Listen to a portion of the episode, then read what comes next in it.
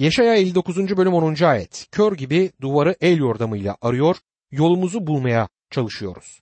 Öğle vakti alacakaranlıktaymış gibi tökezliyoruz. Güçlüler arasında ölüler gibiyiz. Gördüğünüz gibi karanlıktalar. Bu Tanrı ile kişisel bir ilişkiye sahip olmayanları çok güzel bir şekilde resmeder.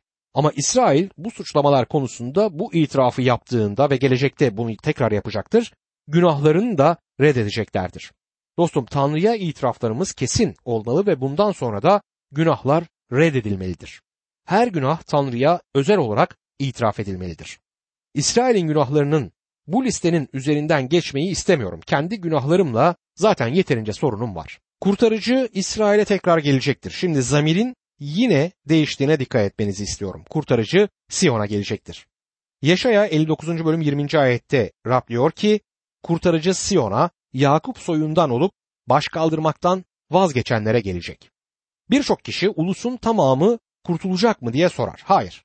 Tanrı'nın sözü boşa çıktı demek istemiyorum. Çünkü İsrail'den olanların hepsi İsrail değildir. Romalılar 9. bölüm 6. ayette Tanrı'nın sözü boşa çıktı demek istemiyorum. Çünkü İsrail soyundan gelenlerin hepsi İsrailli sayılmaz der. Sadece küçük bir sadık grup olacaktır. Ve kilisede de gerçekten kurtulmuş olan sadece küçük bir sadık grup olduğu görülmektedir. Ama kurtarıcı bir gün Siyon'a gelir ve o zaman günahların büyük bir itirafı olacaktır. Zekeriya 12. bölüm 10. ayet bizlere bundan söz eder. Davut soyuyla Yarışilim'de oturanların üzerine lütuf ve yakarış ruhunu dökeceğim. Bana deştiklerine bakacaklar. Biricik oğlu için yas tutan biri gibi yas tutacak, ilk oğlu için acı çeken biri gibi acı çekecekler der. Yaşaya 59. bölüm 21. ayette ise bana gelince onlarla yapacağım antlaşma şudur. Üzerindeki ruhum ağzına koyduğum sözler şimdiden sonsuza dek senin, çocuklarının, torunlarının ağzından düşmeyecek. Tanrı kurtarıcının Siyon'a geldiği hakkında bir antlaşma yaptı. Bu vaadin tamamıyla terk edildiği bir zaman hiçbir zaman gerçekleşmeyecektir çünkü bu Tanrı'nın amacıdır. Onun istediği zamanda bu vaat yerine gelecektir. Yeşaya 60. bölümde doğruluk güneşinin İsrail'in üzerinde doğduğunu görürüz. Ve İsrail bu yücelik ışığını bütün dünyaya yansıtacaktır. Yaşayanın son kısmının birçok kişi için bakir toprak olduğunu zannediyorum çünkü hiçbir peygamberlik ekolü kutsal kitabın bu kısmı üzerinde durmaz. Bu bölümde doğruluk güneşinin İsrail üzerine doğduğunu görüyoruz. Bu Malaki'nin son günlerinde gerçekleşeceğini söylediği olaydır. Geldiğinde gece yarısının karanlığında doğan güneş gibi olacaktır. O günde İsrail ulusu yücelik ışığını burada yeryüzünün tümünde yansıtacaktır. Bu arada kilise Mesih'le birlikte olmaya gitmiş olacaktır. İsrail ulusunu ve kiliseyi eş anlamlı yapma çabası böyle bir bölüme geldiğimizde iflas eden bir yorum durumuna gelir. Bu peygamberliklerin boyutlarını karşılamayan yetersiz bir yorumdur. Bunu vurguluyorum çünkü şimdiye kadar epey karmaşaya neden olmuştur. Kutsal kitap yorumunun belirli ekolleri peygamberliğe çok az önem verirler çünkü Tanrı sözünde bu bölüm gibi bölümleri ihlal etmektedirler. Yeşaya kitabının bu üçüncü ve son bölümü kurtarıcıyı çarmıhta sunmaktadır. Yaşaya 53. bölümde olduğu gibi bunun ardından Yaşaya'nın ilk kısmının yaptığı gibi Tanrı'nın egemenliğinden değil Tanrı'nın lütfundan söz eden kesim bir ilerleme ve gelişme oluşturur. İlk kısımda vurgu yasanın üzerindeydi. Burada ise lütfun üzerinde olacaktır. Burada birinci kısımda olduğu gibi yasada sevgi olduğunu görüyoruz. Ayrıca bu bölümde sevgide yasa olduğu görülür. Önümüzdeki bölüm bizi milenyumun tam gösterimine getirmektedir. 59. bölüm kurtarıcının Siyon'a geleceğini söyleyerek bitmişti. Şimdi bizler 60. bölüme ilerlerken o gelmiştir. İbrani dilinde peygamberin olayın ötesine gidip olay geçmişteymiş gibi ona dönüp baktığı peygambersel zaman diye bilinen bir yazım biçimi vardır. Yaşaya gelecekteki birçok şeyden zaten gerçekleşmişçesine söz etmektedir. Örneğin sözlerine şöyle başlıyor. Kalk parla çünkü ışığın geliyor. Rabbin görkemi üzerine doğuyor. Ve Tanrı bir şeyin olacağını söylediğinde bu Tanrı için olmuş sayılır. Yani peygamberlik tarihin içine akıtılan kaptır. Kurtarıcı ve diğer ulusların Yaruşilim'e geldiği Yaşaya 60. bölümde anlatılır. Yaşaya 60. bölüm 1. ayet şöyle der. Kalk parla çünkü ışığın geliyor. Rabbin yüceliği üzerine doğuyor. Malaki'nin 4. bölüm 2. ayetti ama siz adıma saygı gösterenler için ışınlarıyla şifa getiren doğruluk güneşi doğacak diye sözünü ettiği ışık şimdi gelmiştir. Yaşaya 60. bölüm 2. ayette dünyayı karanlık, halkları koyu karanlık örtüyor. Oysa Rab senin üzerine doğacak, yüceliği üzerinde görünecek diyor. Rab İsa Mesih dünyanın ışığıdır. Bu onun buradayken kendi hakkında söylediği peygamberliklerden biriydi. İkinci kez yeryüzüne geldiğinde o ışıktır. Dünyayı karanlık örtecek. Dünyayı karanlık örtecek diyor. Işığın gelişini dünyayı kaplayan ruhsal karanlık gerektirmiştir ki o karanlık dünyayı bugün de kaplamaktadır. 2000 yıldır müjdenin bildirilmesine karşın günümüzde karanlık her zamankinden çok daha güçlüdür. Işık gelecekteki bereketlerden önce gelir.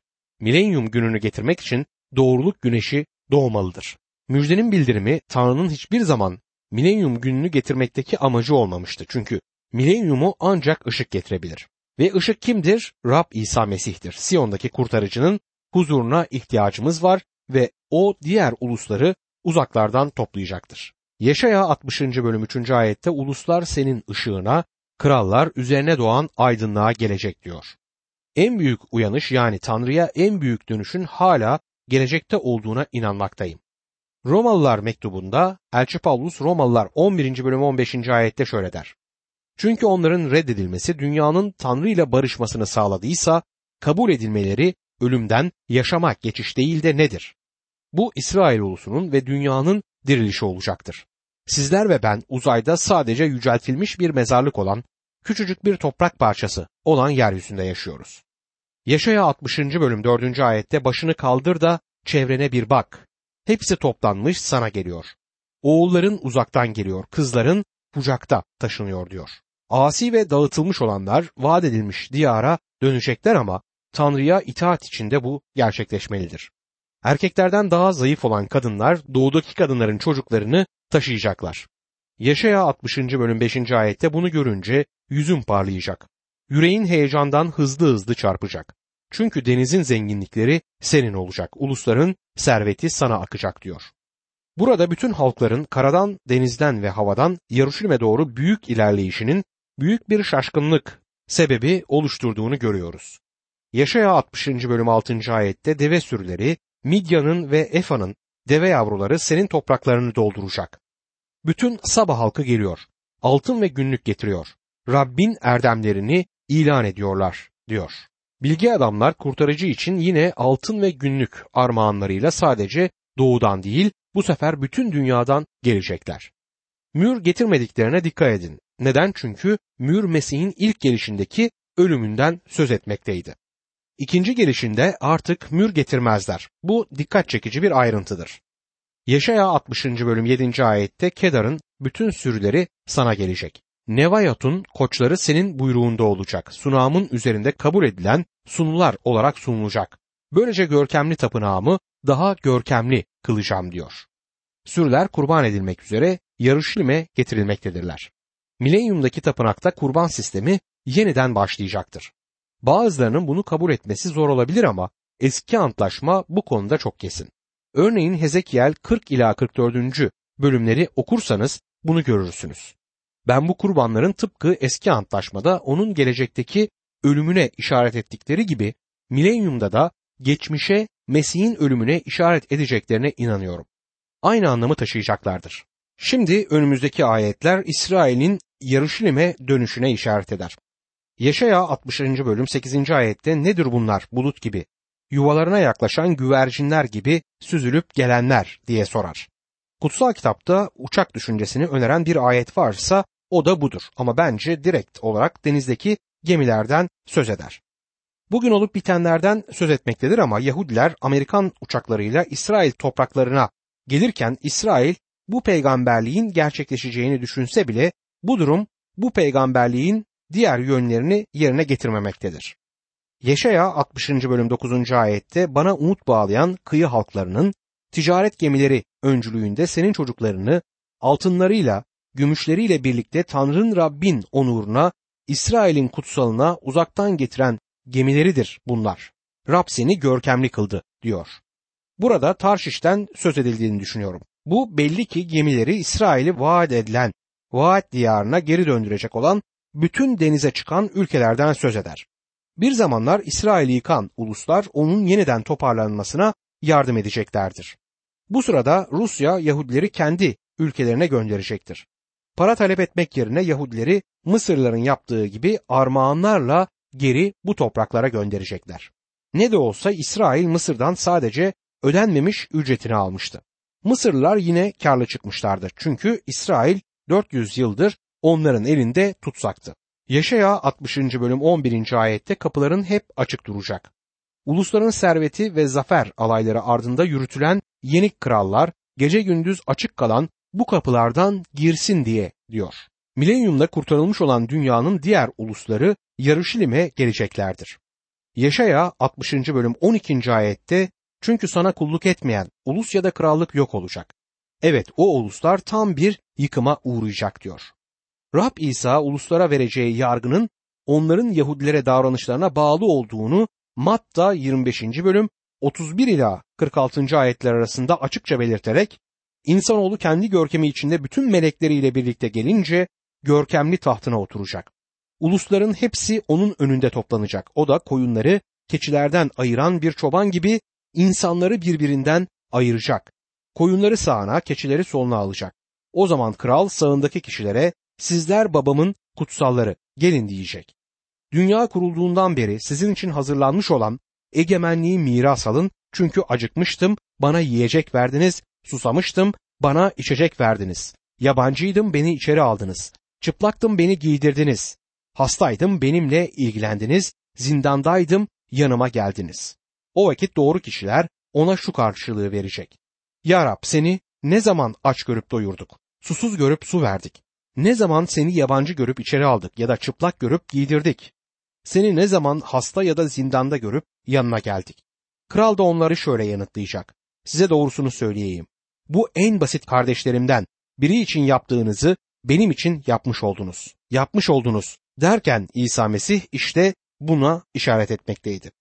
Milenyumda her diz çökecek ve her dil İsa Mesih'in Rab olduğunu Filipeliler 2. bölüm 10 ve 11. ayetlere göre itiraf edecektir. Bu ayetlerde Baba Tanrı'nın yüceltilmesi için İsa Mesih'in Rab olduğunu açıkça söylesin diyor her ulus. Milenyumda bütün insanlık İsa'nın önünde düz çökmeye zorlanacaktır. Tabii ki o günde zor çoğunluğun düşüncesinin zor olacaktır. Kalplerinde diz çökmeyi istemeyenler olacaktır ama sadece hareketleri yapacaklar. Sonra milenyumun sonunda şeytan serbest bırakıldığında yürekleri asi olanlar doğal olarak ona doğru ilerleyecektir ki bu da son asilik olacaktır. Sonra krallığın sonsuz yönü tanıtılacaktır. O sırada belirli bazı radikal değişikliklerin gerçekleşeceğine inanıyorum. Artık yamanmış yeryüzü değil, yeni bir yeryüzü ve yeni gökler olacaktır. Tanrı her şeyi yeni yapacaktır ve benim de her şeye yeniden başlamama izin verecektir. Bunu sabırsızlıkla bekliyorum. Yıllar önce hayatıma başladığımdan beri pek de iyi olamadığımı söyleyebilirim bazı konularda. Yeniden başlamayı isterim. Tanrı her şeyi yeni yapacaktır. Eski doğayı yeniden şekillendirecektir. Bana yeni bir doğa verecek ve kendisine güvenmiş olan herkese de bu yeni doğayı verecektir. Bu çok görkemli bir gün olacak. Yarışlim'in Tanrı'nın tüm vaatlerini anlaması gerekir. Yaşaya 60. bölüm 15. ayette kimsenin uğramadığı, terk edilmiş, nefret edilen bir yer olduğun halde seni sonsuz bir övünç kaynağı, bütün kuşakların sevinci kılacağım diyor. Yaşayanın ikinci bölümde dediği gibi Yarışilim yeryüzünün merkezi olacaktır. O günde pek çok bereket gelecek. Yaşaya 60. bölüm 16. ayette uluslar ve krallıklar bir anne gibi seni emzirecekler. O zaman bileceksin ki seni kurtaran Rab, seni fidye ile kurtaran Yakub'un güçlüsü benim. Yarışlim'in uluslar tarafından alınıp götürülen zenginlikleri faiziyle birlikte geri verilecektir. Yaşaya 60. bölüm 17. ayette sana tunç yerine altın, demir yerine gümüş, ağaç yerine tunç, taş yerine demir getireceğim. Barışı yöneticin, doğruluğu önderin yapacağım diyor. Günümüzde bu ülkede tunçtan yapılmış bir sürü şey görmemiz ilginçtir. Mısır ve Lübnan marketleri tunçtan yapılmış pek çok şey satmaktadırlar ama gelecekte bunların yerini gümüş ve altından yapılmış şeyler alacaktır. Yani değerli metaller yeniden sıradan şeyler durumuna gelecek.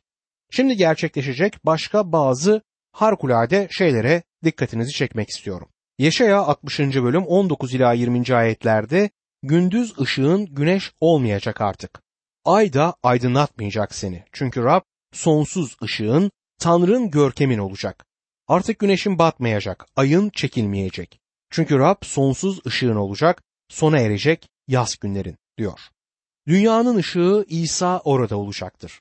O aynı zamanda Yeruşalim'in de ışığıdır. Evrenin köşelerinde artık sokak lambalarına ihtiyaç kalmayacak. Ne de olsa güneş de, ay da, aylar da evrenin sokak lambalarıdır. Günah geldiğinden ötürü Tanrı evreni çok iyi aydınlatmamıştır ama o günde ışıklar pırıl pırıl yakılacaktır. Yaşaya 60. bölüm 22. ayette en küçük ailen bini bulacak. Sayıca en az olanı koca bir ulus olacak. Ben Rab zamanı gelince bunu hızlandıracağım diyor Tanrı. O gün geldiğinde insan kuvveti başka yollara, vitaminlere başvurmadan artacaktır. Rab İsa ruhun gayretli ama bedenin zayıf olduğuna dikkatimizi çekmişti. Kendi deneyimimde bedenimin bana ayak uyduramadığını görüyorum. Bedenimin çok daha hızlı hareket etmesini istiyorum ama bedenim beni yavaşlatıyor. Ancak gelecekteki o günde bunların hepsi düzeltilecektir.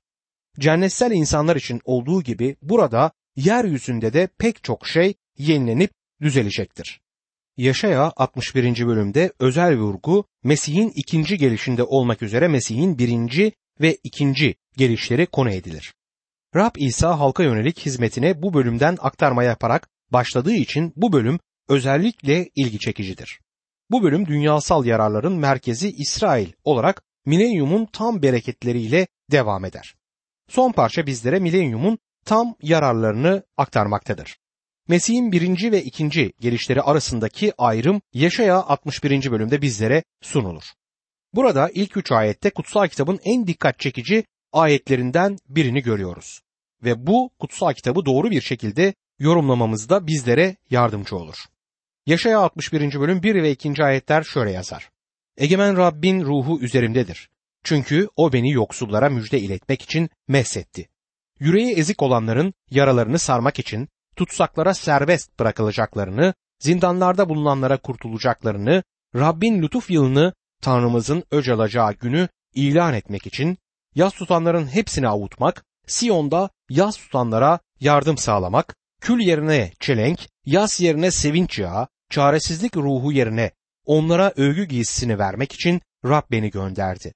Öyle ki Rabbin görkemini yansıtmak için onlara Rabbin diktiği doğruluk ağaçları densin diye yazar. Şimdi burada bizlere kutsal kitaba uygun bir yorum verilmektedir. Eğer İncil'i bilmeden bunu okursanız kimden söz ettiğini bilemezdim. Rab Yahve'nin ruhu üzerimdedir diyen kimdir? Eğer Rab İsa ise birinci gelişinden mi yoksa ikinci gelişinden mi söz eder? İncil'de Tanrı'nın açıklamasını görmekteyiz. Luka 4. bölüm 16 ile 19. ayetler arasına bakalım ilk olarak. İsa büyüdüğü Nasıra kentine geldiğinde her zamanki gibi Şabat günü Havra'ya gitti. Kutsal yazıları okumak üzere ayağa kalkınca ona peygamber Yeşaya'nın kitabı verildi. Kitabı açarak şu sözlerin yazılı olduğu yeri buldu. Rabbin ruhu üzerimdedir. Çünkü o beni yoksullara müjdeyi iletmek için mesletti.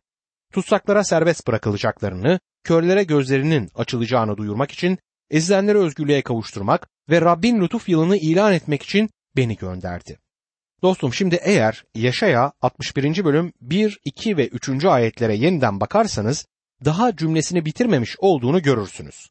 İsa Mesih okumaya neden devam etmedi? Cümlenin devamı Tanrımızın öc alacağı günü ilan etmek diyor. Neden bunu vaaz etmedi? Şuna dikkat edin. Kitabı kapattı diyor. Bu kesin bir davranıştır. Luka 4. bölüm 20 ila 21. ayetlerde ise sonra kitabı kapattı, görevliye geri verip oturdu. Havradakilerin hepsi dikkatle ona bakıyordu. İsa dinlediğiniz bu yazı bugün yerine gelmiştir diye konuşmaya başladı diyor. Yaşayanın şimdiye kadar olan peygamberliği Mesih'in birinci gelişiyle gerçekleşmişti. Yaşaya Mesih'in birinci ve ikinci gelişi arasında bir ayrım yapmamıştı ama Rab İsa bu ayrımı yapmıştır. Yaşayanın peygamberliğinde Mesih'in birinci ve ikinci gelişleriyle ilgili küçük bir ayrım koyar. Küçük bir V'dir bu. Bu küçük V'nin 2000 yıl uzunluğunda olduğunu söyleyebiliriz. peygamberler Mesih'in birinci ve ikinci gelişinden söz etmişlerdir. Bu iki büyük olayı gördüler ama aralarında yatan zamanın ne kadar olduğunu bilmiyorlardı. Elçi Petrus bunu onaylar. 1. Petrus 1. bölüm 10 ila 11. ayetlerde. Size bağışlanacak lütuftan söz etmiş olan peygamberler bu kurtuluşla ilgili dikkatli incelemeler, araştırmalar yaptılar.